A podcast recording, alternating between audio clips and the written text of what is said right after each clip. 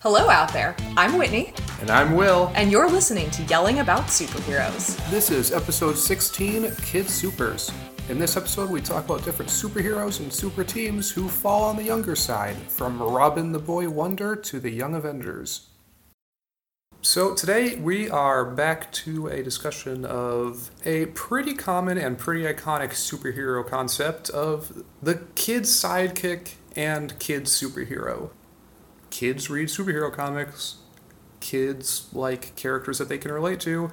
Kids are going to be more interested in superhero comics that involve kids that are at least ostensibly like them. And we can, I think, get into how much these kid superheroes are and aren't like actual kids, but that seems like it was at least the original motivator for a lot of these characters. And for many of them, at least as far as the creation of these characters go, probably still is, at least in some extent. Yeah, I think it's maybe slightly more complicated given that comics also cater to like adult audiences as well. It's not just like, you know, Yeah, kids yeah. picking this up with their allowance anymore. It's not quite like that. Yeah, but I like, mean- I, I do think there's a lot of truth to what you said. These days, I think it's very different. I'm just kind of thinking of where the kid superhero trope originally came from, and at least some of what got it to persist as long as it has, and to the mm-hmm. point that it's become a pretty iconic part of the genre. Yeah, for sure. I guess the logical starting point is with some of the most iconic, but also the earliest of these kind of the originators of the trope, like obviously Robin, the boy wonder, who first appeared as Batman's sidekick way back in 1940. Only a few years into his creation, really. And I don't think it would have been very too long after, it might have even been slightly before, that they introduced Bucky Barnes with the debut of Captain America. Actually, America. yeah, no, it would have been just a few months later when Bucky debuted. Because he did, you're right, he did debut in the very first issue of Captain America. There's that little blurb below, and featuring his young sidekick, Bucky, right below Cap, sucker punching Adolf Hitler. Yeah. It's interesting, I think, that that was introduced with Cap, whereas Robin took at least a few years to come along. Yeah, I don't know. It'd be interesting to look at, I don't know, like sales figures and stuff like that, or like response to Robin to see if Bucky was added in direct response to Robin and his, what I assume would be his success as a character. Maybe. I'm not sure. That'd be interesting to look at. I have no idea where you'd start, but hmm, Yeah. fun. And I guess the big thing is that back then, I don't know necessarily how much the superhero comics then were similar to the superhero comics of the Silver Age or later, in that I'm not sure exactly how much serious violence and stuff these characters might have been facing at the time. Hmm. I do remember reading that Golden Age Cap was pretty violent. I don't know how much of that violence was either visited on or inflicted by Bucky, though. Yeah. Okay, this is kind of something that you just have to set out because there are a lot of things in superhero comics that require a certain amount of suspension of disbelief. Mm-hmm.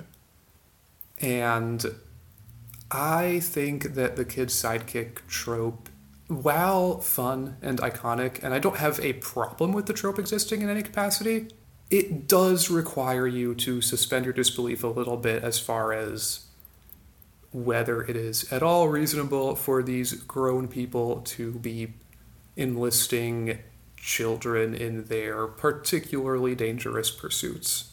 Yeah, you know, it's interesting that you should bring that up because, and admittedly, I haven't read the entirety of this book, but Kitty Burrows' book, The Poster Children, is sort of like a superhero academy sort of thing, actually calls out that exact point you just raised. I think it goes a little bit into the ethics of having kids superheroes, at least from what I've read. And it's like there are issues with it. Yeah. And this gets explored, I think, a lot of the time. Mm-hmm. Like, there are Batman comics and other comics involving kids' sidekicks that absolutely do not give him a free pass for doing this sort of thing. And there are times where they're called out on it, etc. And this is, as I understand it, more of a trope of the later eras, not just the modern age, but also like the Dark Age and stuff. Once you have books like Watchmen that are taking all these things that people usually just suspend disbelief at and really examining them more critically, mm-hmm. I think that probably would be around when you really start to see people taking the kid sidekick thing and being like, okay, Maybe but not. this is actually pretty obviously not an okay thing to do. yeah. And to be clear, like this isn't to say that I don't like the kid sidekick trope or some of these kid sidekick characters, because they are fun characters. They create an interesting dynamic, and especially in the superhero works that are more family friendly or more actually aimed towards kids, you know, I think there's a lot of value in having characters like that, and they can be fun to write and fun to read and watch and whatnot. So basically, long story short, I guess there's room for the embracing of the positive aspects of the trope, as well as examining, I guess, what you could call the darker side of it. Mm-hmm. Yeah, so it's also interesting to me how the kid sidekick tropes, and this is sort of a total left turn here, but how they are different between Marvel's publication history and DC's. How so? Well, DC has Robin, and I don't know if you've noticed, but Robin kind of took off. Yeah, no kidding. Um, in that, basically, since his introduction, Batman has usually had Robin as a sidekick in. or some Robin or another. Yeah, because there are multiple Robins, like four over the quote unquote main continuity, and a few others in side books and mm-hmm. temporary roles and whatnot. Okay, yeah. But it seems like after the success of Robin, DC would go on to introduce other similar characters for some, though not all of their iconic heroes. Like Are you talking like Superboy and Wonder Girl or what? Superboy, I think less so, just because he was initially introduced, I think, as a character back in. And this is me kind of spitballing what I vaguely know about the character. I haven't looked this up exactly. But as I understand it, Superboy was, originally- was originally introduced as just the young Clark Kent.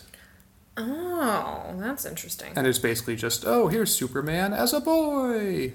Hmm. And it's more like kid friendly uh, Silver Agey stories back then. Okay, that makes sense. And then, like, as time went on, they introduced a separate Superboy.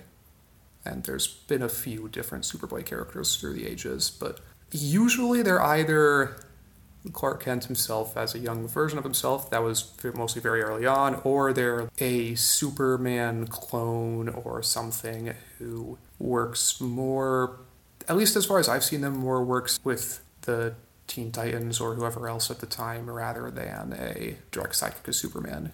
Actually, I think Jimmy Olsen could be uh, a more slightly That more is- analogous yeah. to a kid sidekick to Superman. Yeah, I can see that. But he's a little bit different in that he doesn't really get pulled in for help with superhero stuff most of the time and is more just a friend who gets embroiled in stuff similar to Lois Lane. Yeah, that's true. But yeah, the characters I'm thinking of more are Kid Flash and, like you mentioned, Wonder Girl. Mm-hmm. The multiple incarnations of Wonder Girl that there have been. Yeah, yeah, makes sense. Like Kid Flash, who was originally sort of a sidekick to Barry Allen, Wally West started out as Kid Flash, and interestingly, Yeah. eventually graduated to being Flash full time. And there are people out there who consider Wally West to be the Flash and Barry Allen almost, I don't want to say a precursor necessarily, just, but. You know, there's some people who prefer Wally West as a character to Barry Allen. Honestly, I don't know enough detail about their characters to really make too much distinction between them, honestly. Their personalities do seem similar enough, but also I've read very little of Flash comics or seen both of them together. Yeah, I know basically nothing about the Flash. All I know is I adore Keiynan Lonsdale. That's it. That's all I know. Yeah, and Wonder Girl was a sort of sidekick to Wonder Woman, I suppose. Mm-hmm. Originally Donna Troy, and then Cassie Sandsmark was a later one. And right, yeah, I've the- read about Cassie a little bit. Yeah, in like the Wonder Woman comics you read, Cassie had a pretty significant role, Yeah. and Donna was in the first like Teen Titans book I read, Hmm. which featured Kid Flash and Robin as well. Ha, interesting. And that's actually an interesting uh, sort of thing because Is this the Teen Titans omnibus you were reading, the giant one? no, this was the Oh, very one old one I read in the seventies. Oh, right, yeah, yeah. Because that one, the new Teen Titans by I believe Marv Wolfman and George Perez was the artist. Mm-hmm. it sort of spun out of the original Teen Titans, which was more like backup stories in other comics, and featured Robin, Kid Flash, and Wonder Girl, and maybe one or two other characters. And there's sort of a forward about it in that book I read where I think Wolfman was one who wrote it, who talked about how back when he was a kid and reading those books, the kids involved didn't really sound or act like what he really believed kids would act like, basically, mm-hmm. or teenagers or whatever. And so that when he was writing the new Teen Titans, he tried more consciously to have them be more believable as teenagers. Makes sense. Yeah, which I think he was somewhat successful with. I don't have the very old comics to compare to, but knowing how silly and somewhat heavy on dialogue those could get. Yeah, good God. I only saw glimpses of the older ones you were reading, but very dense. Yeah, but you know, the Teen Titans then, I mean, it's obviously comic books, and even in the 70s, they didn't really write in supernatural ways all the time. Hmm. And by supernatural ways, I mean they didn't write in ways that were very natural all the time. It does feel in those books, though, that the kids are at least a little more believable. That's fair. And they, you know, Beast Boy drops references to Empire Strikes Back, which was a new movie at the time.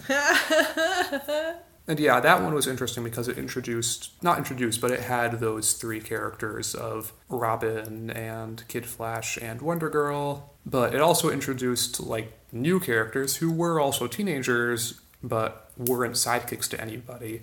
Mm-hmm. And, you know, we already know them of Cyborg, Beast Boy, Starfire, and Raven Right. Yeah, yeah, yeah. who together made a pretty diverse team. It was pretty interesting to read about, especially seeing because back in like the mid 2000s or so, I watched the original Teen Titans cartoon, which featured all those characters minus Kid Flash and Wonder Girl. Mm-hmm. Although it did have Kid Flash, he just wasn't a main member of the team. Fair. And it was interesting to see how they had originally been written and how ridiculous Starfire's original outfit was. Oh, God, that outfit. Anyway. I sort of started on this tangent talking about the differences between like DC and Marvel and Yeah, their characters yeah. because while DC had those kid sidekicks and eventually spun out a group book based on them, Marvel doesn't really seem to have any major characters like that besides Bucky, who, Yeah. as we all know, eventually is written out of the series, dying as Captain America gets frozen. Mm-hmm. And then once Captain America is thought out with the beginning of the Avengers, Bucky is essentially dead as far as the story goes until he's brought back in the Brubaker run as the Winter Soldier, which is much later. Yeah, see, I didn't know until recently that he was only resurrected with Brubaker's run. I did not know that. Yeah, and that's not necessarily that Bucky was dead from World War II to 2004 or 5 or whenever that was, mm-hmm. just because there had been other Captain Americas and Bucky's around. A lot of Like the- imposter Buckies. We though, talked about the right? Commie Smasher Cap, and he had his own Bucky. Right, yeah. But I think as over the course of that extended run, there were like some incarnations of the series which are now of like variable levels of really accounted for in the story, but there have been multiple people to act as Bucky. And actually, one of the first things the Winter Soldier is introduced as doing is going back and tracking down and killing most of those people. Oh, yikes. That's not good. Yep, Okay. But be that as it may, the Marvel doesn't really have any kid sidekicks besides that that I can think of. Yeah, certainly none of There them are- as, like, immensely popular as Robin, I don't think. Yeah, there are other characters certainly who are younger and are mentored by older characters, but mm-hmm. I can't think of anyone who has the Batman and Robin or Kid Flash and Flash dynamic besides Captain America and Bucky. Yeah. But what Marvel does have is some pretty prominent kid heroes who stand on their own or as part of a team of themselves rather than being sidekicks. And the characters I'm thinking of are Spider Man and separately but similarly, sort of, the X Men. Yeah. Aren't the original X Men all teenagers when they're introduced? Yeah, they are all students at Charles Xavier's School for Gifted Youngsters Right, whatever. yeah, yeah, I remember reading that now. You know, okay, Whereas- something that never made sense to me was the do adults just keep hanging out at Xavier's Academy even when they're not technically going to school there? Because I feel like the building tends to be like a mutant hangout regardless of whether people are like going to school there. Yeah. Do you never really graduate from the Xavier Academy? Usually, don't. I, think when they're based out of a school, especially like in the Jean Grey school later on, most of the adult characters are staff or faculty at the school. Okay, okay. But I mean, Spider Man is iconic, and he was introduced as a high school student. And while he took a little longer than most of us to get there, he eventually grew out of that, went through college. Yeah, you've said some interesting things about grown up Peter Parker. Yeah, he's gone through a lot of the usual stages of life, you know, of he graduated high school, he went to college, he Where did he go to college, by the way? I don't know. Huh. Probably somewhere in like New York, Empire State University or something, I don't know. Probably. That makes sense. He graduated from college, he got married, he sold his marriage to the devil to save his aunt. But Okay. that's a Anyway. story for another time. And I think Spider Man is interesting just in how he's in the main universe. He, one more day aside, he has had some interesting progressions, some of which have been pretty much permanent by necessity compared to a lot of characters, especially ones who are introduced as adults who don't really age in any significant capacity, and nobody really questions that because of comic book time and all that. And there's been some interesting stories, I think, with 616 Peter that they would never be able to do with a high school kid, like mm-hmm. the whole starting, a, not starting, but joining his own company and ending up running Parker Industries, which didn't last forever, but was interesting while it did. Very few things last forever in comics. Yeah. And Peter's particularly interesting, uh, not unique, but one of the more iconic ones in how, at least when he's a high school student, he's doing that really entirely of his own accord. You know, he, people don't know that he's a high school kid, and Yeah, I was gonna say, isn't like he basically the only one of the Avengers who actively maintains a secret identity? That's in the more modern era, but Okay. yes, he is there at that point. Um, because it's only really in modern era in a lot of cases that these characters are giving up their secret identities. Right, yeah. But yeah, he does have a secret identity for most of that period. But I would like to give a couple of shout outs to two other Peter Parkers in two other universes, specifically Ultimate Spider Man, who is How did you phrase it before? Like basically one of maybe two characters in the entire Ultimate universe who isn't a dick? I mean, yeah, and admittedly, that's a somewhat harsh characterization of the Ultimate Universe, but Ultimate Spider Man is a more modern story that is, I think, really well done. It's a little bit dated, but I think the thing with having kid characters like this is that they're always going to end up being a little bit dated because, by their nature, they sort of have to be a little more of the times, I guess. That's fair, yeah. You know, and so that's like a Like there is no evergreen pop cultural reference you can have him make. Not really. Yeah. But it's a pretty good series. It has a modern rendition of a young Peter Parker, and I think it has a pretty good examination of a character who is a superhero at that age and the sort of challenges that they have and a lot of the losses they face because Psychological like implications. yeah like we've said before not necessarily psychological uh, at least in all the time but like i said the world really craps on spider-man Oh my god, and yeah. that's the case with the ultimate universe too Yeah, yeah, you've mentioned this before. Yeah, and it is to an extent true with the Peter Parker of the Marvel Cinematic Universe as well, No. although a little less so. Yeah, we've only seen a bit of him so far, but I think Tom Holland's Spider Man is a really good and like sincere rendition of the character that feels Yeah. very much in the spirit of Spider Man, as well as being a believable, very young character. Oh, definitely. I agree. And this is coming from somebody, me, who thought Andrew Garfield was actually really good as Spider Man. I liked his Spider Man, but Tom Holland is amazing. Yeah. And as we go on, there's also the X Men, Yeah, which who, as we on mentioned, they were yeah. originally a students at Professor Xavier's School for Gifted Youngsters. Mm-hmm. I haven't read the original X Men comics, but I feel like it's a little weird for the school to consist of five students and one teacher. They get a lot of personal attention that way. Yeah. Yeah, I can. But- ima- I can imagine him spinning it as like a really great Yeah. learning environment for kids with like learning difficulties or whatnot. Lots of attention from the teacher. But yeah, much later on, they have a lot more mutants in the school, and that's more believable as an actual school. Considering things from this angle, what do you make of the fact that in you know the X world or whatever, like mutant superpowers, I believe usually, if not always, emerge at puberty.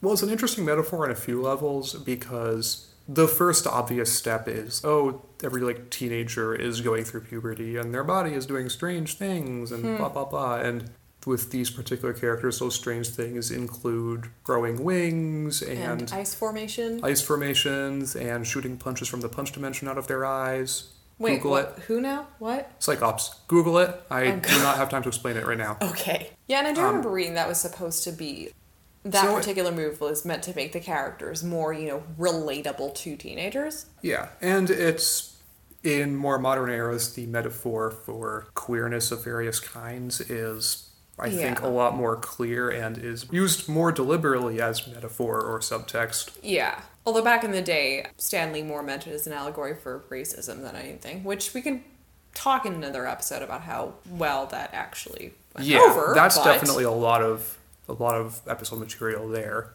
Oh, for sure. But I think it's also worth at least touching on it because, you know, in social justice causes like that, younger demographics are almost across the board going to be overall more supportive of causes like that. Mm-hmm. And mm-hmm. so having this younger team of characters who are metaphors for causes that younger people would be more likely to support makes some degree of sense at least. We'll surely talk about that more in other episodes. Absolutely. Yeah, so I'm going to brush across a big span of time here, and hmm. I kind of want to talk a little bit more about the kid superhero teams and all that Yeah. that we've read and watched. Because I think from both DC and Marvel, there's some interesting dynamics coming out of this. Yeah, definitely. Marvel's X Men has had about a million different incarnations over the decades, and it's interesting just in that there are a lot of different X teams, and some of them end up being mostly kids, but a fair chunk of them also end up being composed of mostly or entirely adults. In a lot of cases, adults that were originally on the X Men as kids. Mm-hmm. Including you know all of the original five X Men, mm-hmm. and characters like Kitty Pryde, who was Yeah. introduced in sort of that second wave. And I'm not going to be specific about this, but I have always found the stories of newer mutants, not new mutants specifically, mind you, but hmm. younger mutants who are a little less established in the X Men universe and have the opportunities to form new relationships and build new teams and stuff like that. Yeah, yeah. And you end up with waves of X Men almost, where there's newer characters who are much younger, who are getting introduced pretty consistently, just by the virtue of how the X Men work. mm-hmm. And sometimes those will get like recycled into other teams and stuff like that. Mm-hmm. And then sometimes they'll be like background characters for a while in stuff like Wolverine X Men, where they're starting at a school. But X Men aside, I think it's interesting how a lot of Marvel's young super teams, especially the more modern ones that we have now or have had recently, Mm-hmm. sort of work. In what Um, sense? in that, the ones I'm thinking of particularly are the Young Avengers and the Champions. Mm-hmm. There's also the Runaways, who we have a whole episode about. Mm-hmm. And they're sort of unique, I think, just in how they initially don't really act as superheroes, but Yeah. Yeah, you're kind of right. are more like acting just to keep themselves safe. As things go on, they sort of end up taking more of a superhero role in some stories, but Definitely. They're still not really like putting on costumes and wearing spandex, and most of them aren't using nicknames. Oh god, yeah, the they have a couple dumb nicknames early on. Besides Molly, who isn't always will be Princess Powerful. Oh yeah, that's true. That is not a dumb nickname. That is the best nickname, and she's the best. Yeah, and meanwhile, we have the Young Avengers, who were originally introduced in the very early 2000s, just after Avengers disassembled. It's actually kind of interesting how they sort of came together because they were initially very explicitly, like, sort of imitating the personas of different Avengers.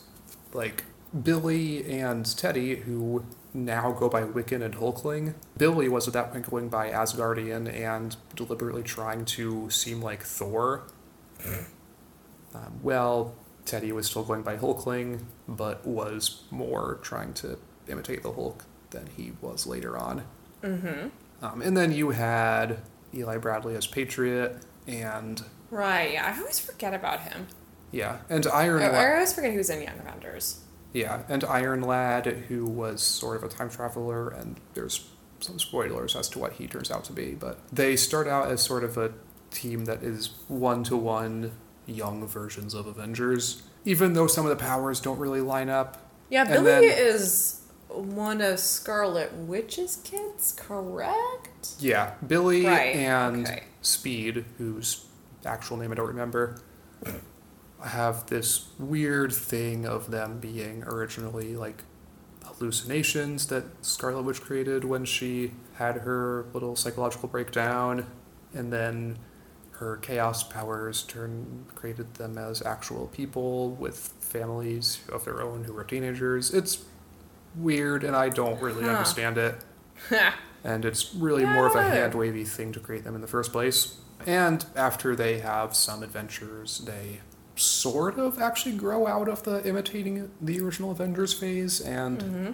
we have Billy who goes from Asgardian to being Wiccan and forming more of his own identity, which is an Mhm. interesting little character arc, and a few other characters who kind of move on from that to, in some cases, leave superheroing, and in some cases, form their own identity.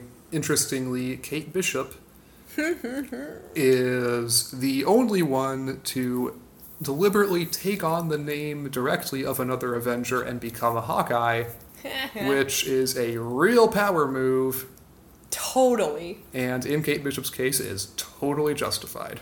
100%. And it's actually kind of funny. Around Civil War, the Runaways end up, end up in a quote unquote fight slash misunderstanding with the Young Avengers. I f- yeah, I feel like you've mentioned that before. Yeah. And they basically, like, to the Runaways, the Young Avengers are just huge teachers' pets. Honestly, that makes so much sense. You know, it's like, God, one of the Runaways has a line of, like, it's like you just don't trust kids who listen to their parents' music. Why is that so true, though? Yeah. It's. Oh my god, I'm I'm with them on that. It's great, man. Yeah, and of course, the reaction the original Avengers have to the Young Avengers is like, "What are you doing? You're going to get yourselves killed. Stop this crap." Hmm. And that's kind of just how they react to them for a little while. And the Young Avengers do break up at the end of that original run.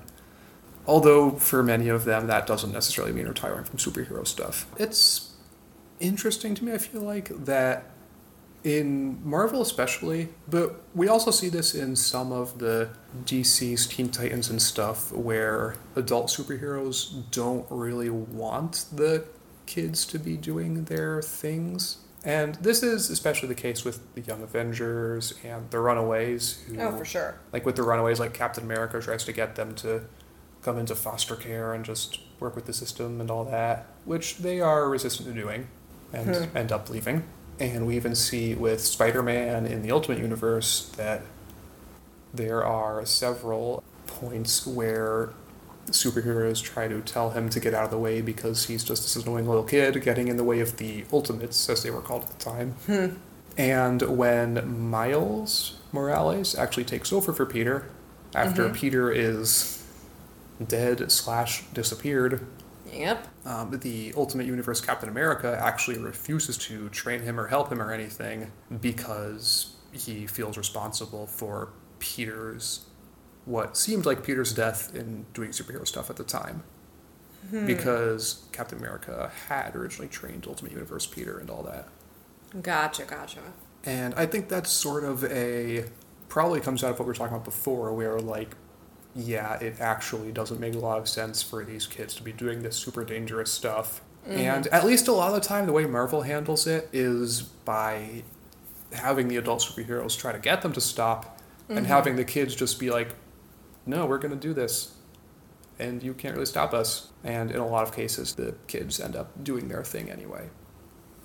Yeah, yeah, I can see that being a pattern. Yeah, Except and it maybe with feels- the case of the X Men. The X Men is weird because later on, over the course of various books and various stories, Xavier is almost recharacterized as being, I guess, a little more questionable in his morality and hmm. his almost child soldier sort of thing that he had with the original X Men is discussed a few times.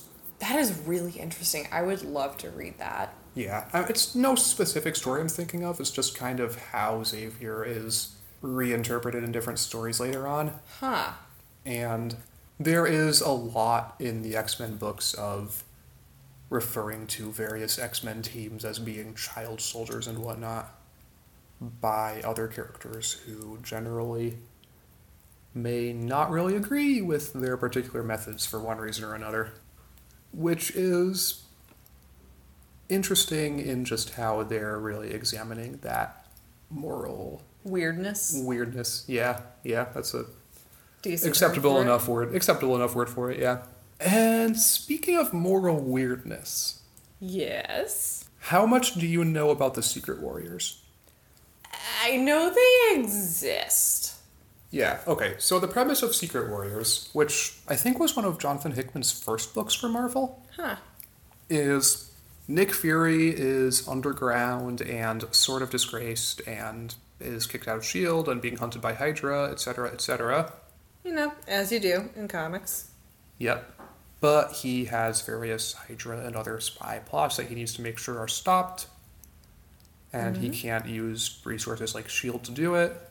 So, what he does is he goes into his files for something called Project Caterpillar, I believe, and picks out a bunch of young superheroes who have not been discovered yet or were only recently have uh, developed their own powers. And basically recruits them into a black ops team of superhero teenagers and young adults. Yeah, no kidding about the moral weirdness part. Yep. And this is not really shied away from.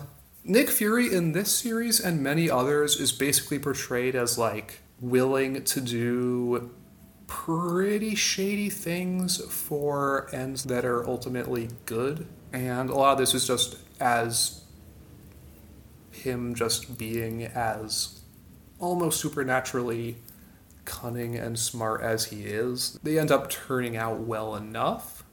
But it's definitely shown as like Nick Fury is ultimately on the side of good, but It calculated Isn't- son of a bitch, nevertheless. absolutely, and not afraid to do things that are probably bad in order to do that. Although there are, he's, There are lines he won't cross. yeah, he's willing to be an asshole, but he's not to the point that the reader won't ultimately at least sort of see where he's coming from. Yeah, it's like that one line from Guardians of the Galaxy. I remember it wrong, undoubtedly, but John C. Reilly's character is like, yes, Peter admits he's an asshole, but he's not, and I quote, a total dick. Or eh, I'm getting it so wrong. 100% a dick.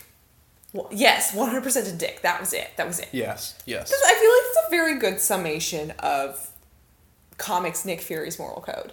Yeah, I think that's not inaccurate. And you know, he is very much like a almost military commander sort to these kids. He has sort of a drill sergeant persona a lot of the time because a lot of these kids are untrained and need to get their shit together to stop Hydra and all that. Yeah, fair. And Except also, ew. yeah, and the reason he's going after these kids is because he knows that they have so recently developed powers and all that that Hydra or other possible bad organizations have not had the chance to get to them first or anything like that. Oh, okay. So by recruiting them, he's almost rescuing them from far worse fates with Hydra or other. not necessarily? I would say, hmm. because none of them are shown to be like specifically targeted by anything bad before then. But they probably would He's have like- been if it's a they'd matter- gone like unchecked or. Maybe, It seems more of a matter of if he goes to characters who already have established superpower things with the X Men or the Young Avengers, A, it would be harder to keep the whole thing quiet. And there's a lot more entanglements there. Mm, yeah. And if yeah. he went and just recruited like whatever adults who had superpowers he could find, there'd probably be a lot more risk of some of them ending up being traitors for the group hmm. from things that had happened in advance of that.